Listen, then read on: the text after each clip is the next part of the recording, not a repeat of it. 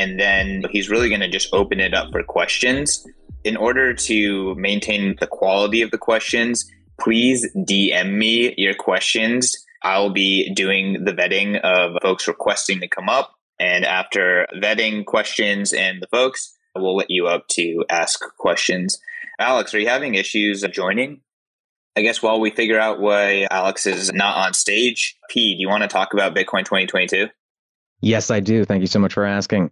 If you do not already have tickets for Bitcoin 2022, you should seriously consider your life, all the choices you've made, and whether or not you should be shaming your family so significantly. All joking aside, it's going to be absolutely incredible. It is the largest indoor space that I have ever seen. And there's also a huge part of the conference that's happening outside. There's going to be five different stages on the GA days, the Nakamoto stage, the Genesis stage. There's going to be a whole stage on mining, an entire stage on open source, which Matt and I are collaborating on. And there's also going to be an institutional finance stage. There's going to be an industry day. It's going to be an incredible experience. So you should all definitely get tickets. The promo code HFSP for Have Fun Staying Poor will get you 10% off. It's going to be fire. Thank you. So can you guys hear me now?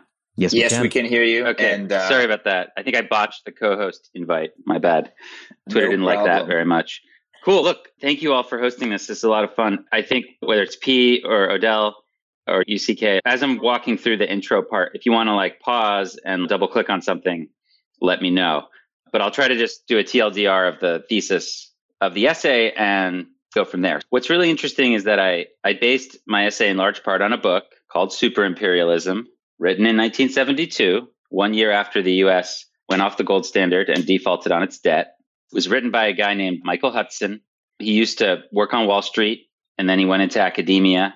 And he's definitely like a left leaning academic, which is why I thought it was interesting because he was analyzing how the dollar became so prominent from like a left perspective. But I felt like it was one that anyone could learn from, regardless of your political inclination, because I thought he spoke a lot of truth in that book, which was an inconvenient truth. Like it, it's not a book that's commonly known today. It's outside of the economic orthodoxy, but it's very powerful when you read it. And you're like, wow, they didn't teach this in school. So I felt like it was worth diving into and, and looking at from a Bitcoin lens, which is obviously what I'm trying to do here through my essays at Bitcoin Magazine. In a nutshell, the thesis is okay, the world at a geopolitical level used to transact between countries on a gold standard, basically. And what we can debate about domestically, what each country, what kind of standard it was on, and how honest countries were. But basically, at the end of the day, until about 100 years ago, when countries would settle commerce with each other, they would settle the balance of payments with gold. That was the ultimate monetary good and financial asset. Today, it's the US Treasury. So it's like American debt is the thing that is traded at the top of the monetary pyramid, let's say. If you have a monetary hierarchy, you have ultimate money. How did the ultimate money go from gold, which is scarce and neutral and provably works, like had worked for thousands of years? How did we go from that to literally the debt of one country with 4% of the world's population? That was like the quest for this essay. You try to unpack that. And it's like a sequel to the petrodollar article because the petrodollar article focuses in, in detail on like kind of one aspect of this that was, as we'll get to, a very important aspect, but it's kind of one chapter in a longer story. Just to give some brief detail, World War One, Germany, the UK, warring parties left the gold standard to fight the war. That war certainly could not have been fought to the extent it was if the countries had not left the gold standard. They waged unbelievable carnage and destroyed each other. The United States was able to, like, until the end, sit on the sidelines and sell weapons and goods and food and all kinds of stuff to these countries and build this industrial capacity. And it was also able to make loans throughout and afterwards. So basically, the US coming from this trajectory of a revolutionary nation that had broken off of a larger empire, actually post World War One became the world's most powerful economic country and eventually the world's largest creditor nation. Our balance of payments was positive. We were making more than we consumed. And that put us in a very advantageous position with regard to gold.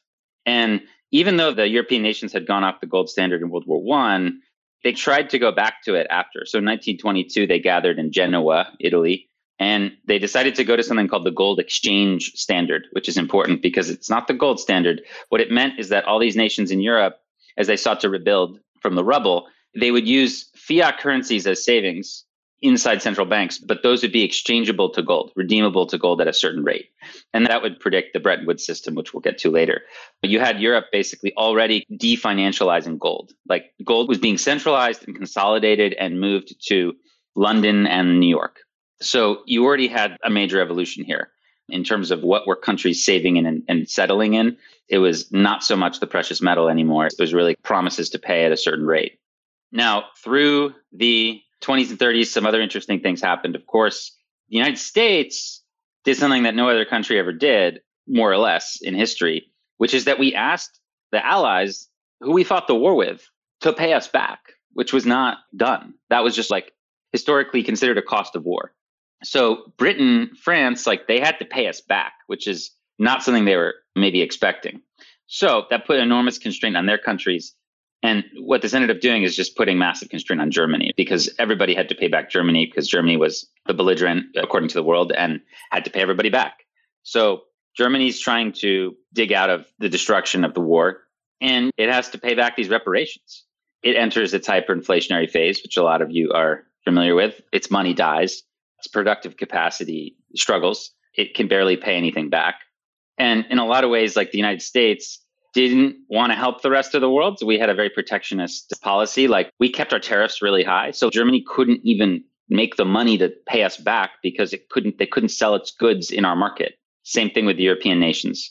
So instead of trying to cooperate, we took a very adversarial position and these countries ended up suffering and retreating into a nationalist kind of what we call an autarkic position where they were quite isolationist. So this helped lead to this nation global, let's say, the depressionary period.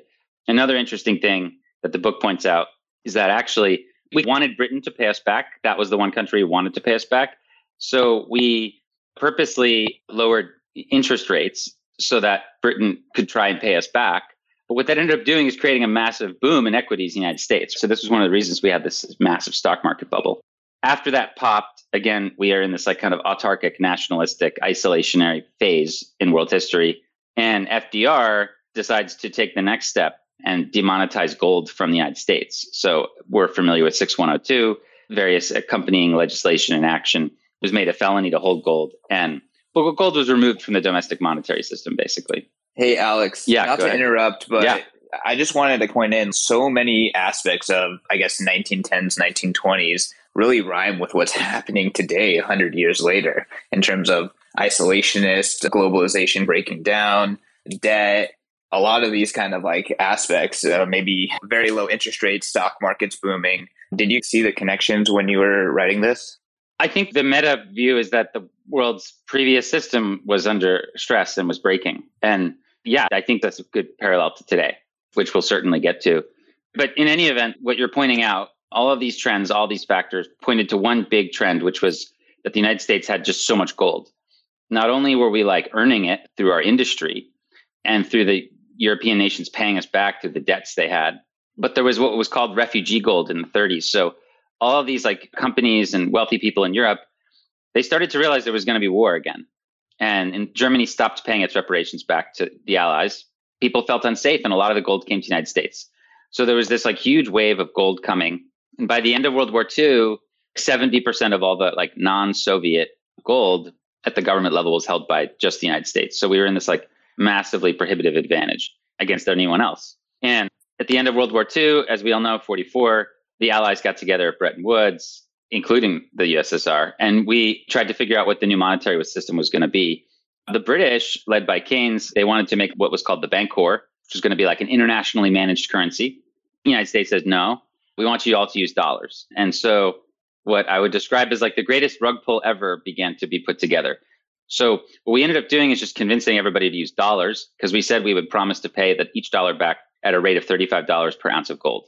That was the outcome of the Bretton Woods system.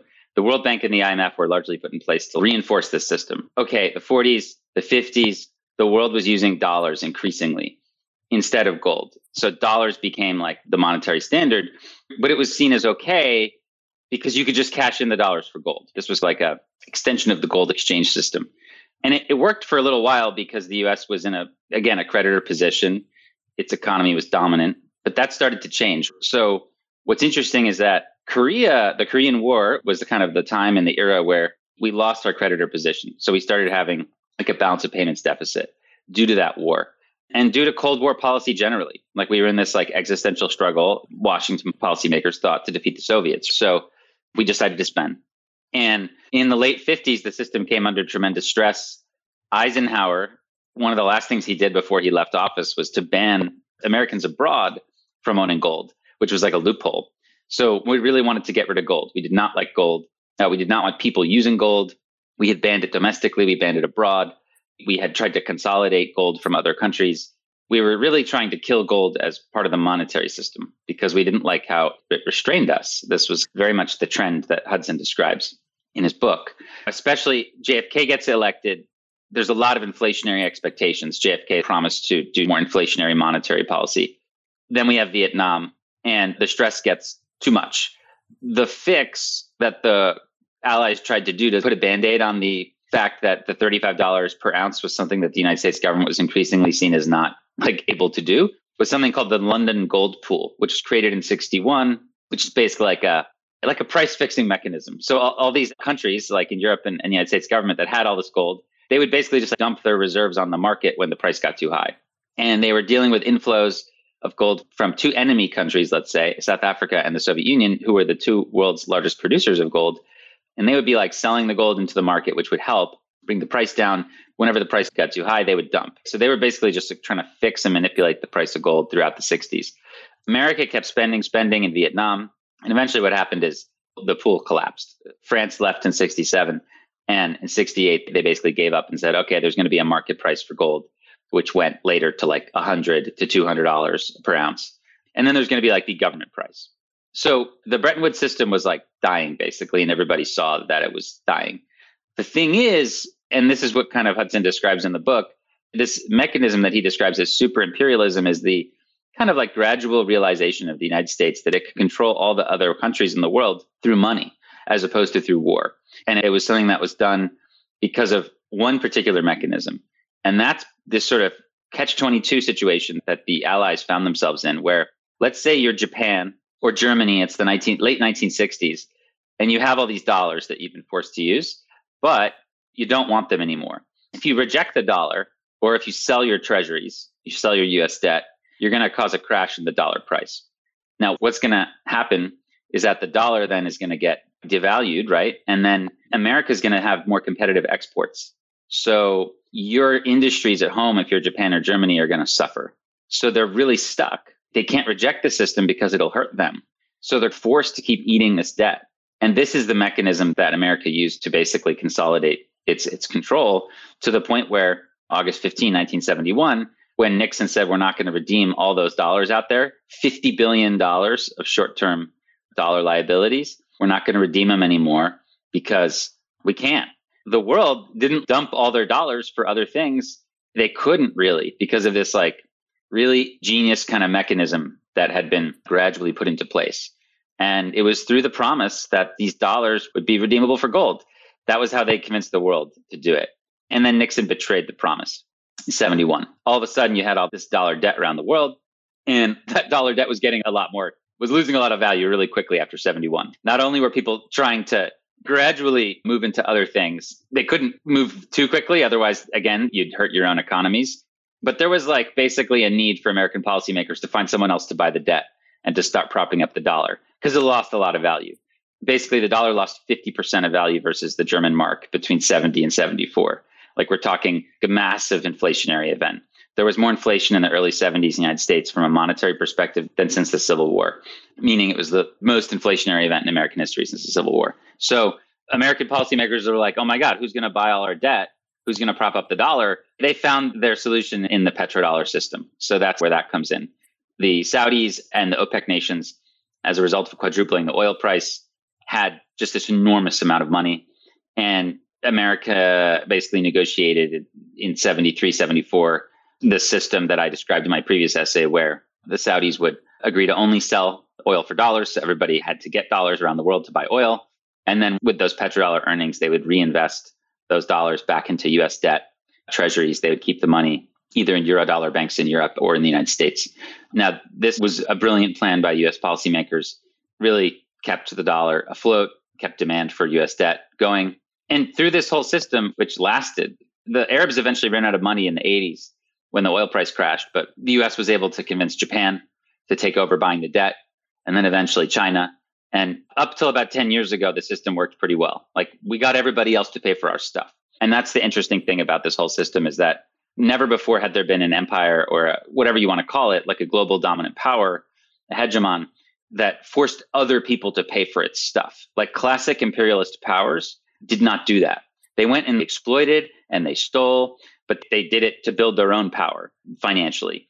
This was like a way that America used a new kind of imperialism, this author argues, the central bank imperialism, to force other countries to pay for our stuff. So basically, the Vietnam War, later the forever wars that we've seen, this has all been paid for by, in large part, other countries buying our debt. And that's a thesis. And then where do we go from here?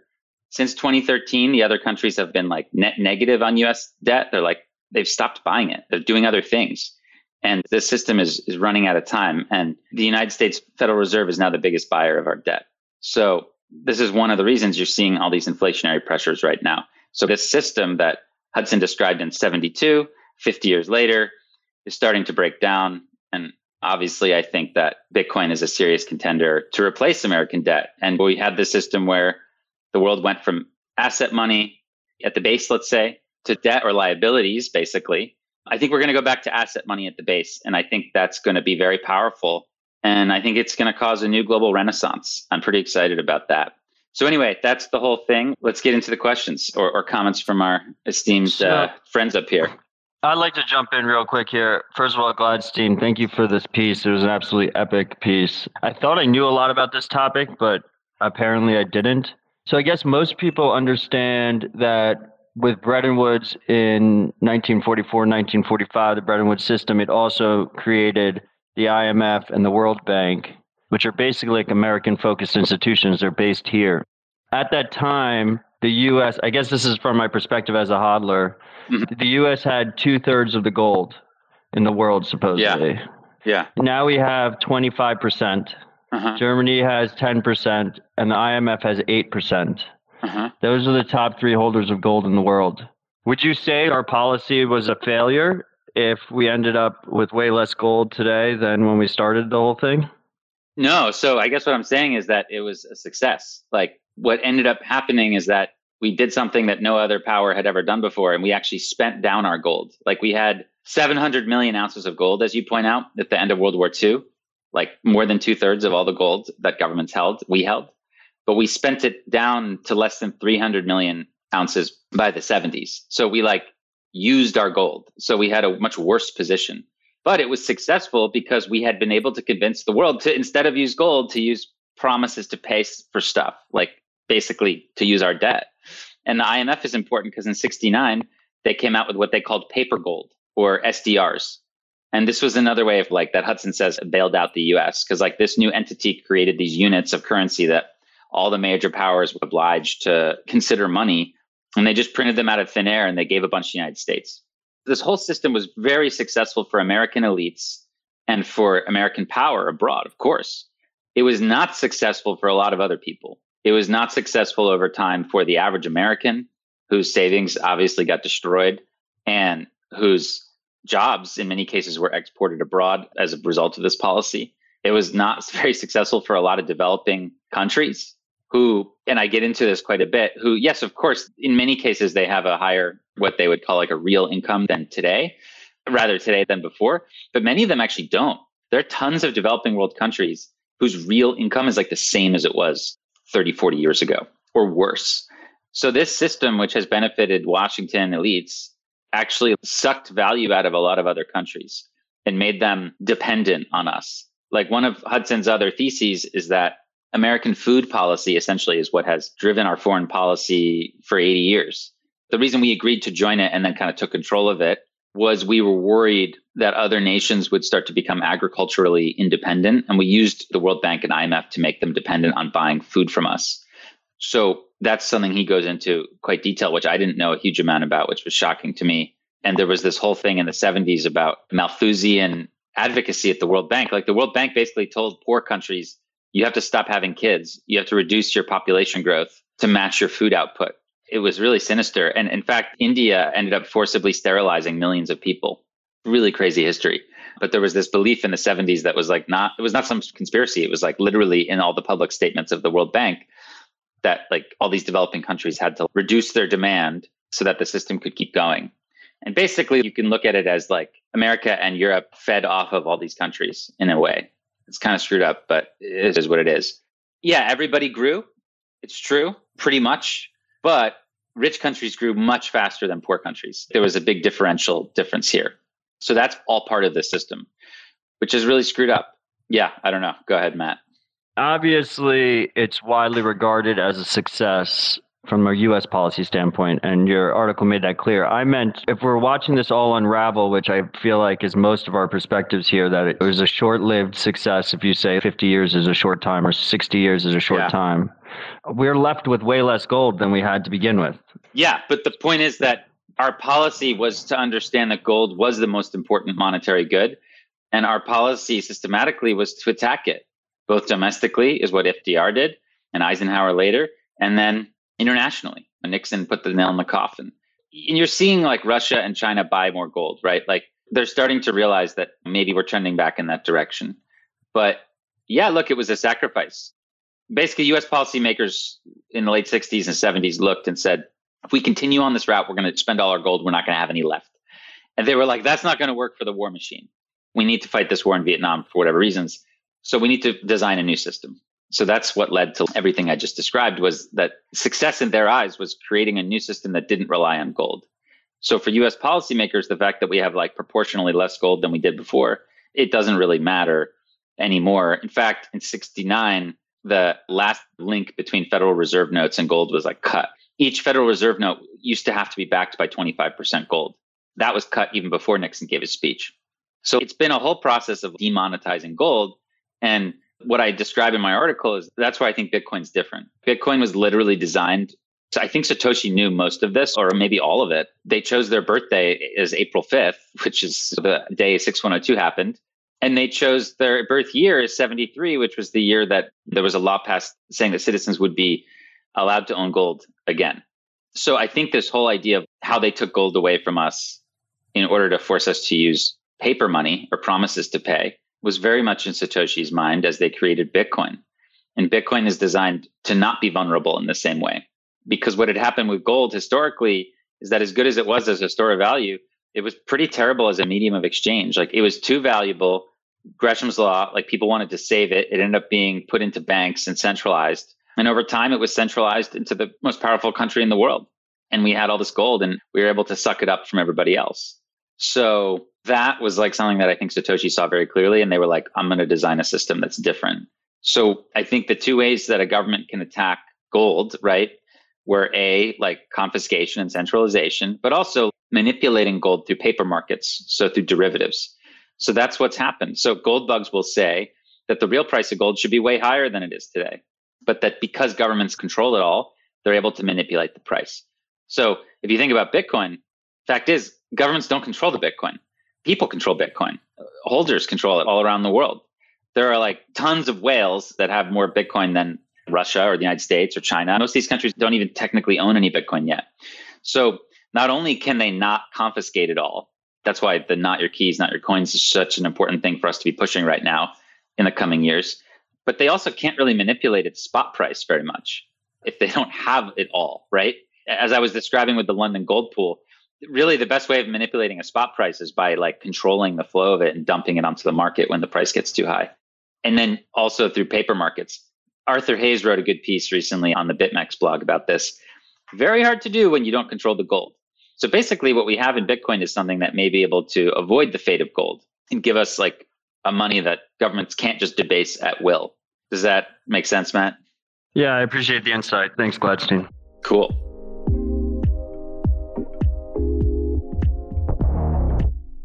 Yo, what is going on, plebs? We're going to take a break from our programming to tell you about the resurrection of our print magazine, starting with the El Salvador issue. Starting this fall, Bitcoin Magazine will be available on newsstands nationwide and at retail stores such as Barnes and Noble. Don't want to get off your couch though? No problem. You can also go to store.bitcoinmagazine.com. So skip the line and get each issue shipped directly to your front door with our annual subscription. I'm talking four issues a year that contain exclusive interviews and profiles with leading Bitcoiners, actionable insights on the state of the market, breaking news and cultural trends, along with powerful photos and artwork from the best artists in the world. Subscribe today and get 21% off using code podcast at checkout. That's P O D C A S T podcast at checkout.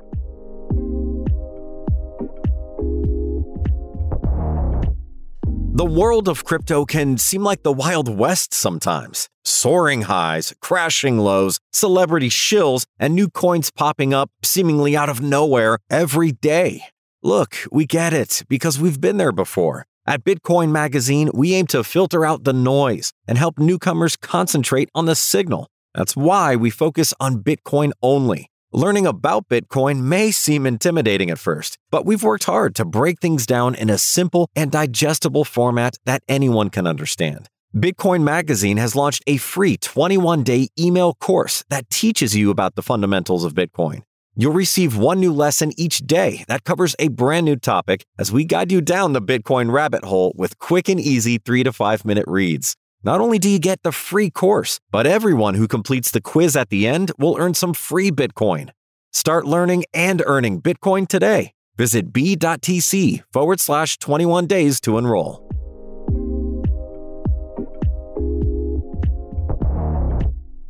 We got a lot of people on stage. Sinclair, you requested. Do you have a question or something in mind for Alex?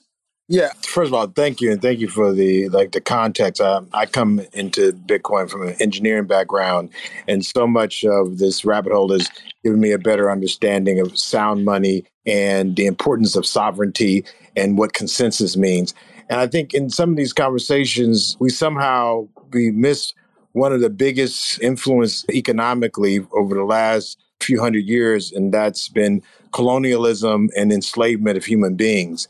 And when we talk about the significance of gold, I didn't realize until I got into Bitcoin that these things were all fictions. Like literally, gold is a rock. When there's a pandemic and everybody's dying, the person with the most goats will probably beat the person with the most gold because you can't eat gold. So, in a real way, I think there's a context when we talk about even if we have so much Bitcoin, Muammar Gaddafi had lots of gold, but he was murdered.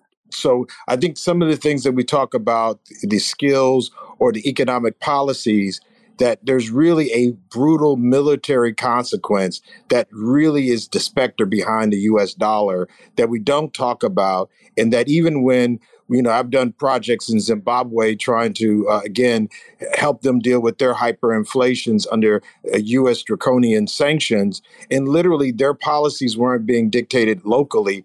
Their policies were being dictated by the UK and by the United States. And the only reason they went with it wasn't because it was such great policy if you don't lay down, you see all these coups taking place in Africa right now under Biden's administration these countries are afraid of resisting the U.S. hegemony. Haiti, literally, the head of state of Haiti was assassinated 80 miles from the United States.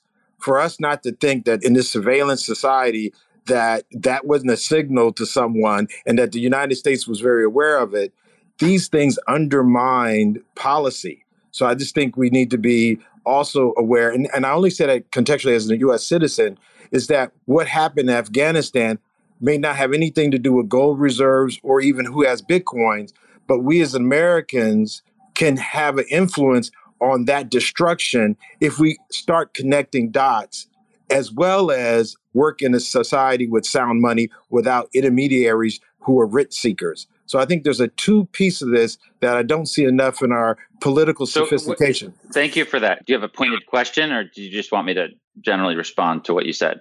You can generally respond to it. Thank okay, you. thanks. Yeah, look, colonialism is largely the legacy of people with more capital and power taking gold from other people. I mean, you had the European powers taking gold and precious resources from Africa. from India for generations. Again, because it was able to be centralized and custodied fairly easily. We're looking at a new century ahead of us where things are different. It's interesting to look at Nigeria now, where trillions of dollars in today's terms of like labor and resources were stolen by the British. And now there's like all these young Nigerian innovators who are into Bitcoin. Maybe the tables turn here because the British aristocracy are pretty arrogant and they're very like anti Bitcoin. You just read the Financial Times. It's like their you can read their heartbeat by reading it. These people fucking hate Bitcoin. Maybe they'll get wrecked. We'll see. That would be somewhat satisfying from a certain perspective, but we'll see. I think that all this sort of like big global exploitation stuff just gets a little harder when individuals control the money and they can resist confiscation through good operational security, through multi-sig, through stuff like that. I'm very excited to see where we go here. Okay, I guess we'll take the next question. Yeah, hey, really quick. After you ask the question, I may be taking you off stage just to make room for new folks to jump in. But let's go with BK. Hey, Alex, thanks for giving the whole history and context. I think the key thing that I got out of this is that we basically forced our hegemony on everyone else by forcing them to take on our debts, which is crazy. For you, is like you said, right? China, Russia, and like I'm from India, or I grew up in India basically and moved here. But for us, like in India, gold is like actually a currency. And it's a store of value. You pass it down through generation by generation. I wonder if you could display like some of the differences that are happening in the East versus the West as to Bitcoin adoption here versus maybe gold there. And are there maybe two standards? Is there one standard? How do you see it kind of playing out? What's interesting is that we talk about, we say the US had 70% of the world's gold after World War II. What we're talking about is governmental gold, right? it's impossible to say how much gold people have. And I've seen estimates that say that Indian people actually have more gold than the United States government, which is interesting. And I think there's a very strong culture of that. Again, however, gold has all these vulnerabilities. So I do think what you'll see is, at least in India, and this is one reason I think it's interesting that Jack Dorsey is focusing his like uh, BTrust charity on India and, and also Africa. But is that you got 1.3, 1.4 billion people in both places. In the Indian case, a huge historical respect for the role of gold in society. And is that helps me believe that I think that I don't think I'm just looking at data. Indians are going to adopt Bitcoin like crazy in the next decade because they're going to realize it's digital gold and they already are. It's unclear, but there's some data coming out of just exchanges in India where it certainly seems like there's tens of millions of people in India who are in the Bitcoin space, or at least the wider cryptocurrency space. It's pretty crazy. Now, yeah. the question, yeah, I, the, I, the, question I, is like, will they actually own their own Bitcoin? Now, that's an educational piece, or is it just sitting on some exchange? Because it's important for Indians to know, like everybody else, that if you just buy your Bitcoin on WazirX or whatever and you leave it there, it's not helping anybody, right? Yeah. Yeah. And I think I agree with you in the sense that Indians, I think they will adopt to the owning of their own cause like self custody if we're talking about that just because they don't have the education yet but once they do it's it's almost like gold like when i used to go back to india all the time my grandmother literally had gold in her own vault her own safe and it was almost like that was worth more than owning her own house at one point and and so for them like that self custody portion becomes so much more important than owning your own land because technically maybe they own only 50% of their land or 25% and the bank owns like the other half. So you never know. But something like Bitcoin, I agree. I think if self custody becomes really educated down there, they'll see it akin to like gold, basically. Thanks for answering the question. Sure. All right, let's go with Mark, and then we'll go Matt and Mitch. Hey, Alex. Yeah, firstly, just big fan. Thanks for all the learning over the years. So much good material. You talked a lot about how the history of gold and governments. Do you think that governments can rehypothecate or weaponize paper against Bitcoin. Obviously, I know the, the sort of auditable differences of Bitcoin versus gold, but what are ways that they can monetize and embrace Bitcoin akin to how they use gold before this rug pull, as you said? And do you think in its final form, Bitcoin will retain that asset commodity status or will mature to a purely currency medium of exchange? And I'm going to give you a few here. And in that, do you think the US will ever create an SDR or a bond that are based on Bitcoin holdings? Will we ever see a and ultimately, will there ever be a practical like removal of Bitcoin US dollar pairs? Yeah. So thanks for the question, Mark. Um, It's my theory, and theories change as we see new evidence. But as of today, globally at some point. Our current path is completely unsustainable, as most people, regardless of your ideology, should understand. There's going to be some devastating thing that happens in the coming decade. I'm more convinced of that. And I think out of that rubble, it is very possible that governments have to go back to this idea of like a asset exchange for their currency. So there may be this, who knows, but it could be a Bitcoin exchange system where dollars and euros and yuan or whatever are exchangeable for a certain amount of gold. And I think that's a transitionary phase at that sort of that'll be like the swan song of fiat currency is my kind of theory. I think that what happens though rather quick merchants wanted paper because it was more convenient than actually having the gold. That's so different with Bitcoin. You can start to see how all these incentives are so different. Like merchants are just going to want your Bitcoin. If they could take it with a swipe or a QR, they don't have to worry about custodying the gold or like, oh my God, is somebody going to steal these like gold coins that are in the back of my store? And that's one of the reasons wh- why we went to paper gold promises as opposed to actually the gold itself was just convenience, security, et cetera, et cetera, scaling. The thing here is that eventually to me, it makes sense that Bitcoin actually just becomes the currency that we use day to day because I think merchants are going to want it. I think that's eventually what's going to drive that. So I think long term, I find it hard to believe that Bitcoin long term just isn't going to be the like dominant daily currency that people use. But I do think that there's going to be this phase in between where maybe we have this almost a Bretton Woods type standard where the governments have their fiat, but it's like exchangeable for Bitcoin at a certain rate. And there'll be all kinds of shenanigans and power struggles and God knows what. But I think that eventually just gives way to people just using, yeah, at least about that part. All right, let's keep it rolling. Matt, why don't you jump in? Hey, thanks, Bitcoin Magazine. Thanks, Alex, for taking the time for all of us. Absolutely loved the article. I tore through it probably a little too quickly. And I'd love for you to discuss the portion on. I loved how you compared technology deflation as probably being a bigger reason second and third world nations were able to pull themselves up out of poverty and uh, improve the living conditions of their people far more than central world banks providing loans and US dollars. On that note, do you think that can explain why Bitcoin adoption per capita is absolutely exploding and outpacing the US in some of these nations? I'm hmm. looking at the latest chart that lists looks like seven, eight other nations, including Asia and South America, that have a higher per capita adoption than the U.S., despite most of the mining now being in the U.S. Your thoughts? Yeah, I posed the question to the reader of technology deflation as something that should be considered when we're looking at the rising living standards of people in poorer countries. The important takeaway of that section, of course, I think, is that even those people grew more slowly like their rate of growth was way worse than rich countries. So if you're going to go make a case for the World Bank and the IMF and the dollar system as rescuing people from poverty, I think you need to explain why then it increased the inequalities globally. Like that's what I'd like that person to explain. As far as why you're seeing rates of adoption higher elsewhere, I think that's just simply because it's more obvious to people that their money is broken. Like even today, six, seven percent inflation, whatever we have here that they tell us, people are starting to get a little worried. But this is just like how people have always lived in a lot of places. I mean, we're talking places that have, again, there's 1.6 billion people who live under like CPI, double digit, triple digit inflation. Forget asset inflation. So they're just used to it. And I think it just makes a lot more sense for them. Like the higher, the, the faster your currency that you earn in and that denominates things around you is collapsing, the more appealing Bitcoin's going to be. I think that's, to me, that's just pretty straightforward. Thank you for your question. Following up on that, we're pretty familiar with the Cantillon effect. Do you think there's a Cantillon effect of technology where, let's face it, the biggest breakthroughs get enjoyed by the first world nations far before the rest of the world sees them in their lives?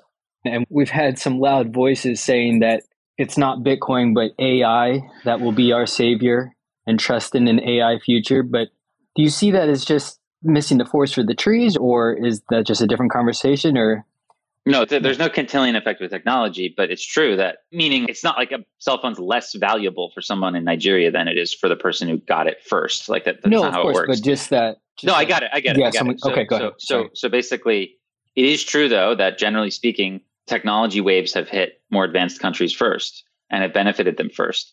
That's not happening with Bitcoin.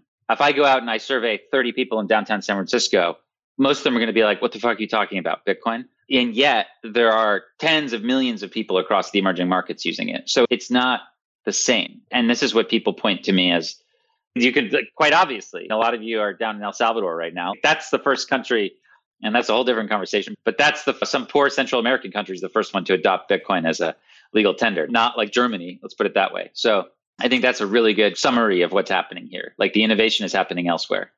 Thank you, though. So actually, uh, I think this is a perfect opportunity to jump over to Mitch, who has been talking and thinking about leapfrogging for a long time, and I think that has to do with you know what Alex just talked about. Mitch, do you have any comments on this leapfrogging effect with technology, as well as uh, a question for Alex regarding the article? Yeah. So just yeah, the comment on the leapfrogging and democratization of technology and the Cantillon effect. I think it's really interesting that these countries just lost they continue to lose and lose value, yet they gain new technology that is supposed to give them more value for less time. And I guess my question I had for Alex is Satoshi gave clues to 6102 gold. What vulnerabilities do you see that Bitcoin has for a possible 6102? And then how can we uh, possibly avoid that? Yeah, obviously the big one is if people don't actually be their own bank, which is why, again, I think it's powerful that being your own bank and proof of keys and get your money off the exchanges has been a meme throughout Bitcoin's history. Bitcoin is powered by memes in many ways. And I think that those memes are very important and we need to keep those memes going. That is the failure point, right? I don't really see it as possible to fail, so to speak, but if not enough people own the Bitcoin, we're going to have a worse world. Let's put it that way. Like we, we need to have a culture of, of self custody. Otherwise, it just becomes harder to change the system look at it this way if there's 40 or 50 million Americans, quote unquote, using Bitcoin, but only 5 million of them are custodying, and the other 45 just have their money on Coinbase or whatever, and the US government is like in some desperate thing and just decides to just seize all that money or go to Coinbase and take it or try to tax it or God knows what, you're not getting that benefit. So the overwhelmingly most important thing is to push self custody.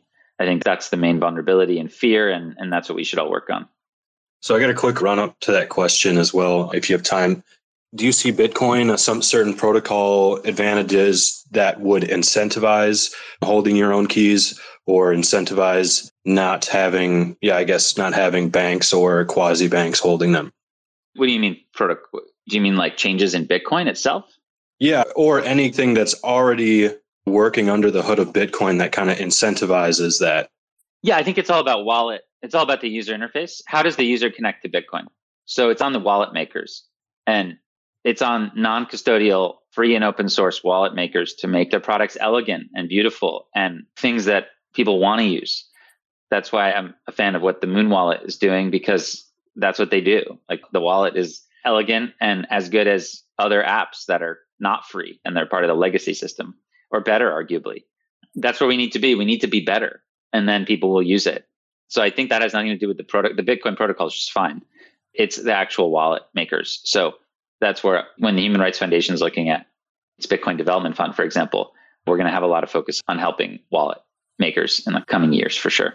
Thank you, though. Hey, real quick, I would love Matt. I just sent you a invitation to come back on, but I think you think about sixty one hundred two a lot, so feel free to jump in. And also, Tone Vays is still in the chat. Feel free to request again too. I think I accidentally uh, rejected you on accident. Who wants to jump up next? We have a couple new people on stage. Masuda, I see you. You were requesting. Do you want to jump in? Yes, thank you so much. This is such an interesting discussion. Look, I work on Afghanistan, and there is a crisis right now as a humanitarian and economic collapse. I'm not an economist. I'm just trying to help. We've created an organization to unfreeze Afghanistan's aid and help find a way to unfreeze the nine and a half billion dollars of assets, two to three billion of which are individual people's money. Afghan civilian population is really suffering. My question to you is the problem in Afghanistan is there is a lack of cash notes in both local currency, Afghani, and a lack of US dollars. So, mm-hmm. As we think about Bitcoin and as you think about policy, what would you suggest Afghanistan should do? Is there a solution somewhere in Bitcoin for this problem? Yeah, it's tricky. I think that number one, Bitcoin has been a solution for Afghans for a while. very small scale, right? I'm talking about whether right, but there's no the only reason it wouldn't be more is that there just wasn't more education about it. Like my friend Roya was like paying the women who worked for her in 2013 and 14 in Bitcoin on self-custodial phone apps. Like it it worked. It's just a matter of very few other people outside of her community joined. And then back then it was like the currency was so volatile and today people are still skeptical about Bitcoin. Back then it was like reasonable to be skeptical about Bitcoin. It was in a different world. You had the currency going from 1200 bucks to 200 bucks. It was much harder to defend. Today it's a little easier to defend. I think it should be baked into education. I don't think it's like a something you can Can I ask you a technical on. question though? Just Sure. so the way that we've been looking at it is yes, they can receive Bitcoin on the other end, etc., and it's being used, like you said, by some of these female entrepreneurs. Right. Um, but they need to cash out on that side because it's a cash based economy. So, are you saying that maybe there needs to be wider adopt? Clearly, if there's wider adoption, it helps. But how do you deal with it in a cash based economy? Well, what Roya was telling me is that the traditional people who run the Hawala system in Kabul, in Herat, are starting to accept Bitcoin. This yes, is but the Hawala dealers are running out of cash too, and they have to cash out at some point. So I think what eventually is going to happen is that the people who sell goods and services are going to accept Bitcoin. And it starts to become a circular economy. I think that's where it's eventually heading. But for now, no, there's no easy fix. It's a disaster. And anyone who says there's an easy fix is just lying. I think it's a gradual thing where you have a long term time preference and we bake in Bitcoin financial literacy into education so that people who are 12, 13, 14, 15 years old today, they have the power to understand this thing and they use it. There is no like magical fix here. But it is encouraging that the Hawala system is starting to integrate Bitcoin. I think that's helpful because, as you say, foreign powers have decided that the government of Afghanistan now is like not allowed to have its its money basically, and all that stuff's getting super scarce. I get it, which sucks. As much as I think that government is evil or whatever, it doesn't help to do these countrywide sanctions or freeze an entire country's money. That's a terribly cruel thing to do, in my opinion. It causes massive human suffering. And look, this is one of the byproducts of the whole system I just described is that one country can just decide to turn another country's money off. I think that's insane. So hopefully we move to a new world where that's not the case. But for now, again, technically, we're going to be supporting some educational efforts at a small scale and seeing what we can do. But I think that's where we need to be. You can't force technical solutions on somebody if they don't understand Bitcoin. Like we're seeing that now in El Salvador. It's like very hard. So I think you have to start with education. That's where we all started. Like I was clueless about it at one point too. In order to use it and to believe in it and to share it, you have to learn about it. There's going to be a lot of discussion about Afghanistan, but I think education is the one thing we should try to at least focus on. But thank you for your question. It's a tough one. Thank you.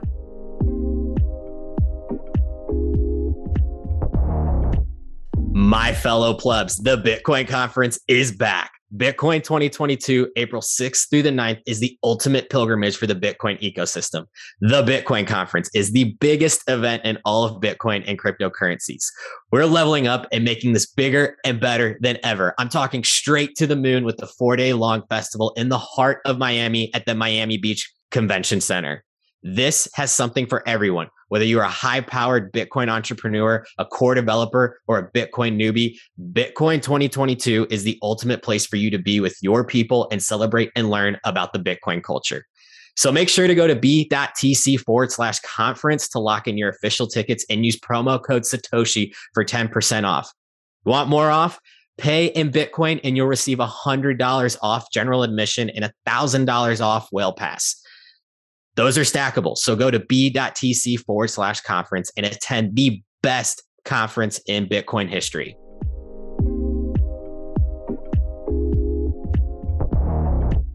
Yo, my fellow Bitcoin lovers, have I got something specifically curated for you? The Deep Dive is Bitcoin Magazine's premium markets intelligence newsletter. This isn't some paid group shilling buy and sell signals. No, this is a premium Bitcoin analysis led by Dylan LeClaire and his team of analysts. They break down in an easily digestible way what is happening on chain, in the derivatives markets, and in the greater macro backdrop context for Bitcoin. This newsletter turns volatility into a joke. So hit up members.bitcoin.magazine.com and use promo code podcast for 30% off the deep dive. That's members.bitcoinmagazine.com, promo code podcast for 30% off. Divorce your pay group and learn why Bitcoin is the strongest asset by Dylan and LeClaire and his team.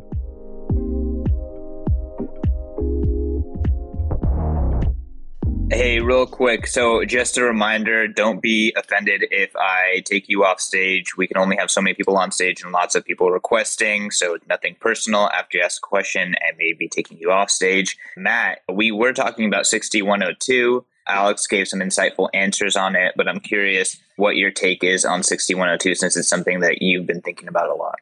I tend to agree with everything Alex was saying.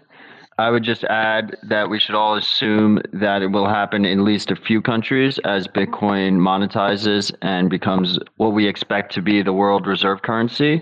And people need to start taking precautions on their own and practice personal responsibility, learn how to hold their own keys, use their own node, privacy best practices.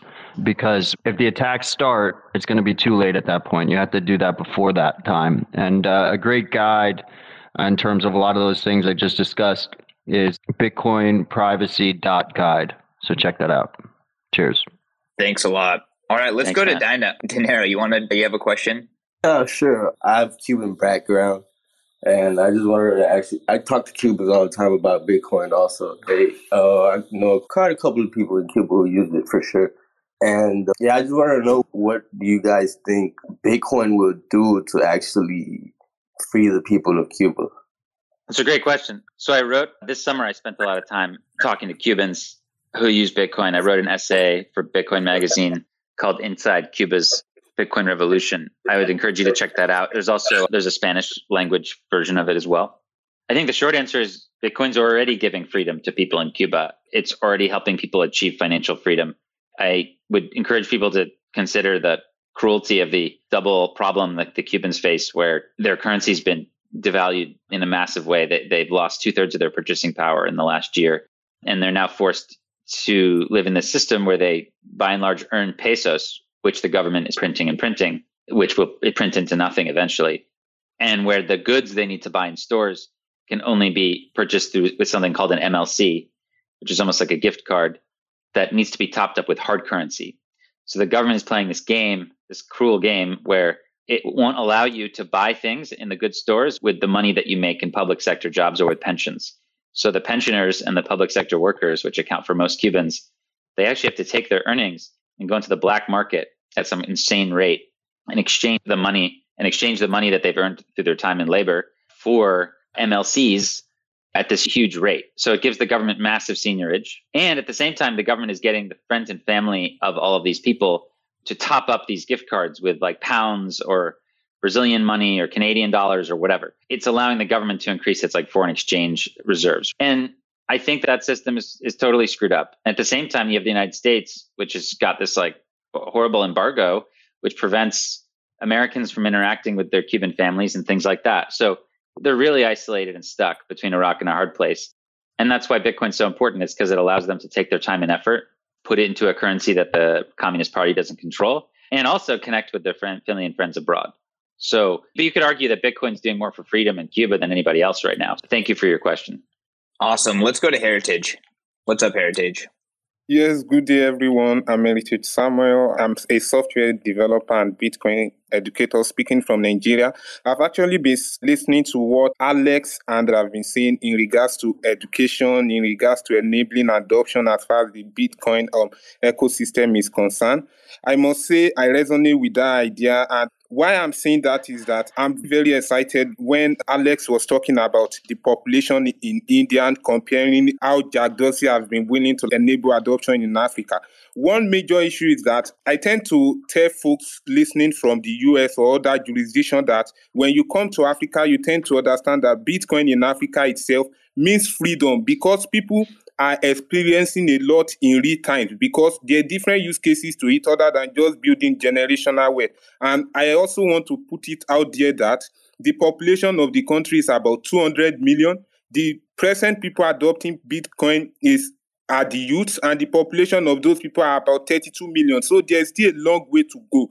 What we should focus on is preaching adoption and presently we have indigenous wallets we have problem in regards to government cracks down even coming on to the p2p system make people trying to adopt bitcoin i know this like heritage we lost you yeah maybe he'll come back but just to weigh in yeah 100% to oh. beat Noban. Another guy. Hey, Heritage, not to interrupt you, actually- but we lost you for about 20 seconds there. I'm curious if you can cut to a question just so Alex can react.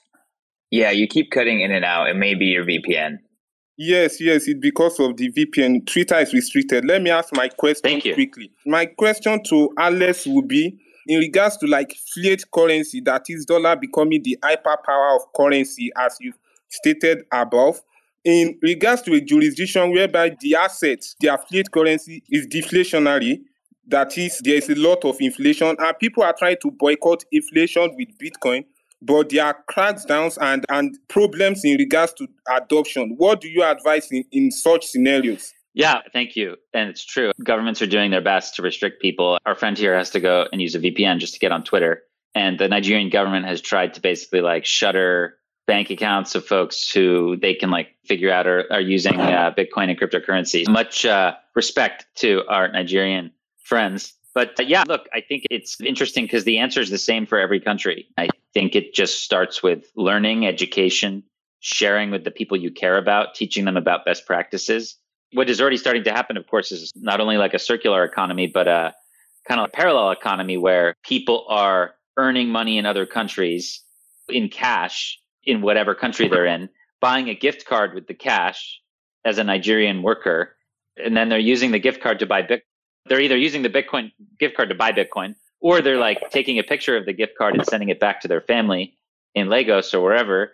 And then the family members selling the gift card over like Paxful or something for Bitcoin. So you're starting to see this like parallel economy emerge. And I think it's really interesting that you don't need to interact with the financial system anymore in terms of you can earn cash, buy gift cards, sell the gift card for Bitcoin, use Bitrefill to buy pretty much anything you need with the Bitcoin you can buy phone minutes, you can buy gasoline, you can buy food with gift cards that you can purchase through Bitcoin without touching the dollar system in countries like Nigeria. So you think it's fascinating to track and again, I think education is is what we should focus on. There's no magic solution.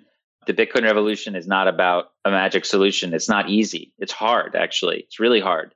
But it's hard work that pays off and they can't be easily stolen from you. So I think it's worth committing to. Thank you for your question.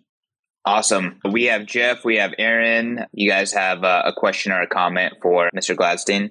I just wanted to jump in, Alex, while you're on stage and just tell sure. you, man, I just so appreciate what you're doing. I love your knowledge of Bitcoin and how you blend it with just a huge heart for people around the world. That's one of the things that I get most excited about. It was actually at the Bitcoin conference last year that got me so jacked about I came into this market as basically a speculator, and Bitcoin has awesome risk adjusted returns. That's great for investors here in the US and in developed nations.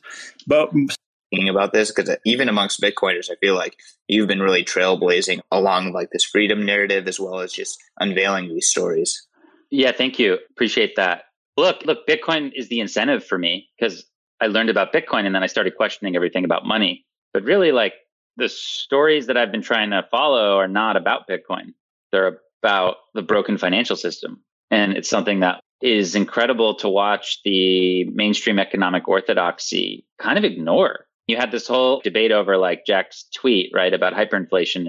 And, it revealed that, first of all, people refuse to believe that could ever happen.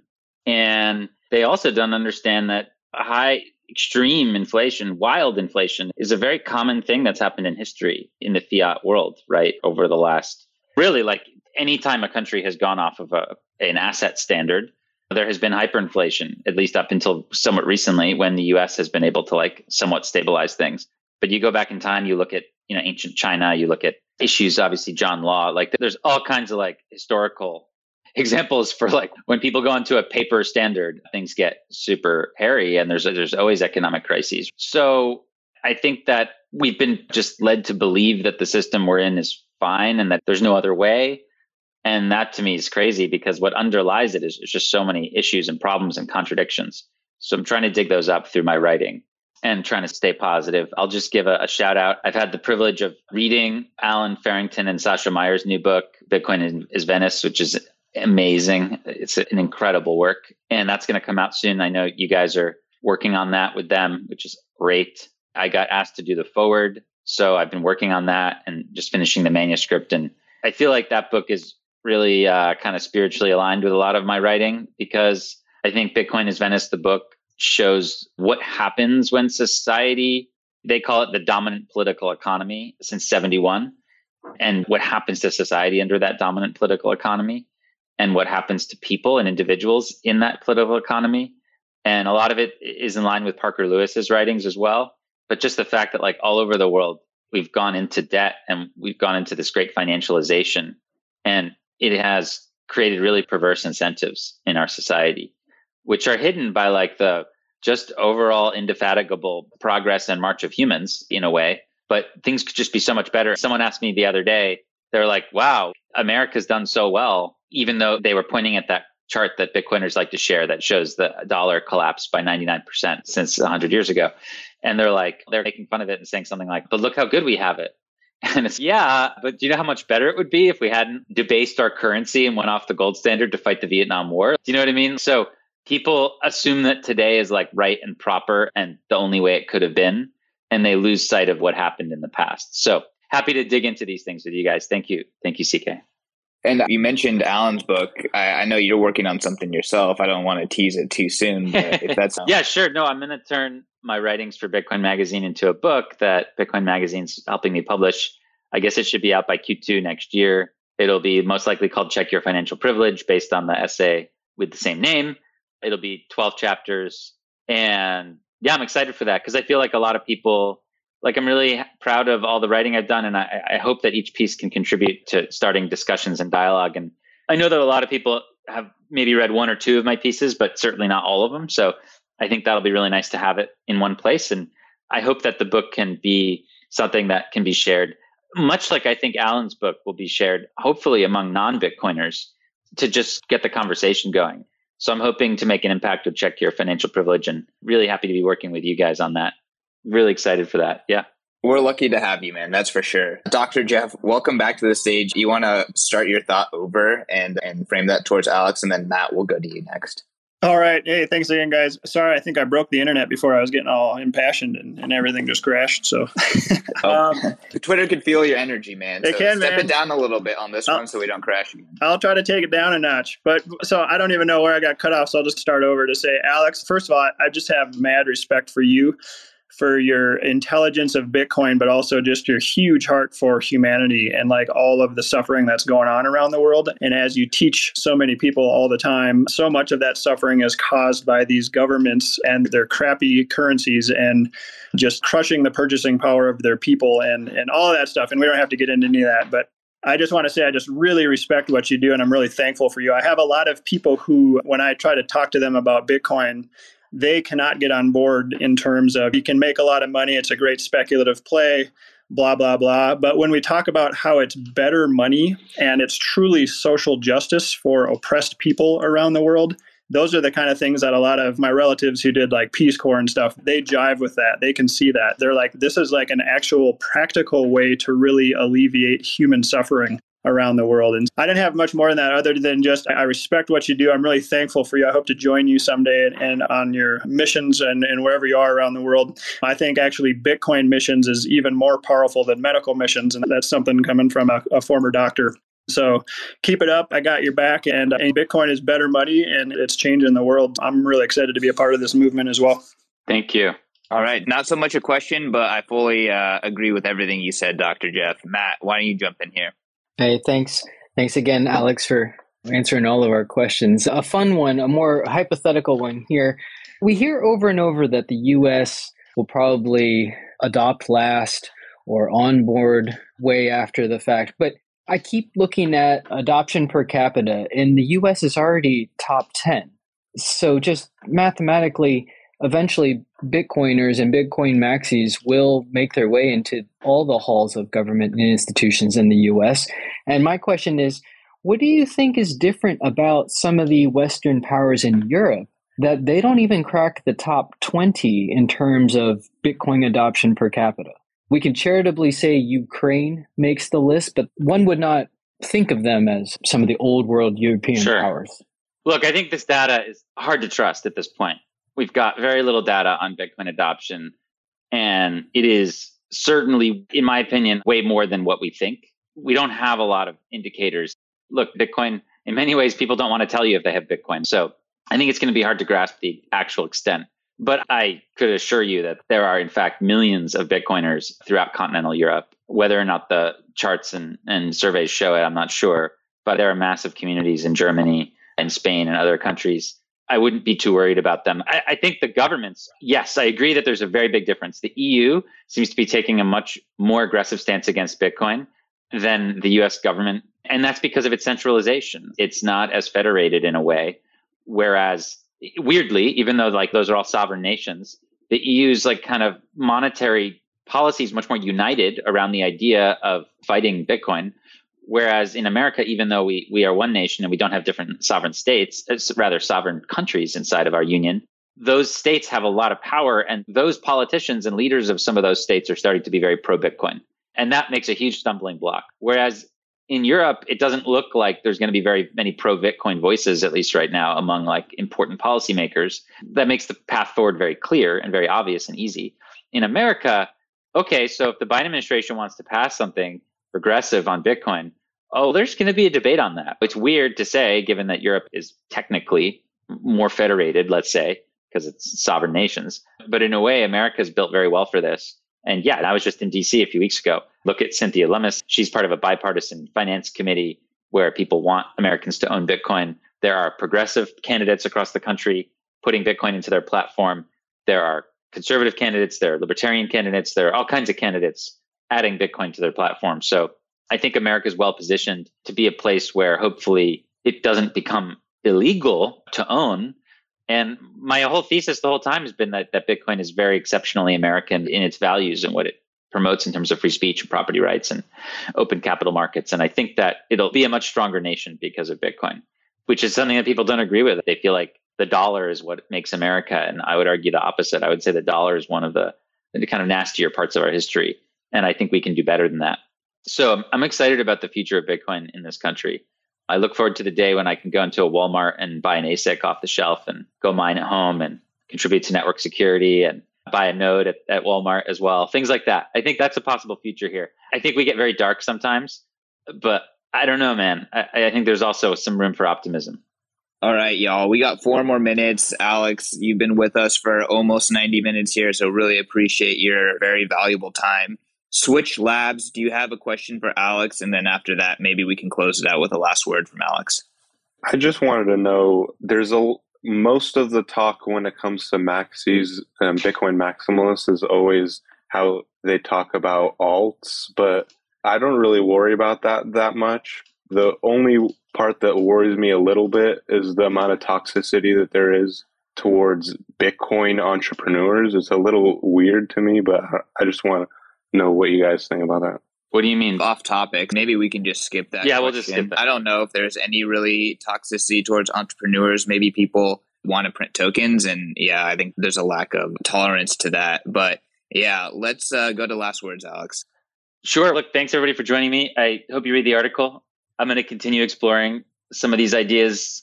Check out super imperialism. As I try to point out, I think that you're you're not going to agree with everything in it. It's quite provocative. It's 50 years old, but I mean it at the time. I think it really was a snapshot of something really powerful that was happening. That again, if you read my article, you'll see that the author actually has made numerous predictions throughout the years that there's going to be some other currency that that, that comes to power that might challenge the dollar. And hit here we are, right? Satoshi Nakamoto. That's pretty interesting. There's also some stuff in there I intend to explore more. There's a book called Capital is Fast Power written by these two political scientists out of Israel that I'm very interested in.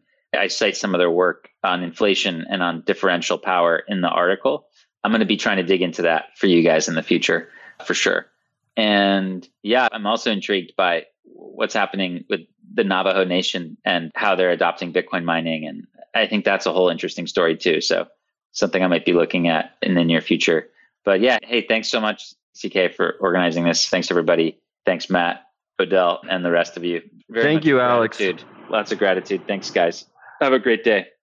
All right, y'all. Well, hey, I highly recommend going to Alex's author page on Bitcoin Magazine, reading all of his articles. All of them should be read by Guy Swan as well. So if you prefer listening, go check out Bitcoin Audible, go check out the reads on Bitcoin Magazine without comment or ads. And yeah, consume all of Alex's stuff and keep an eye out for what comes next, including a book. Take care. Thanks, everybody. Cheers. Bye.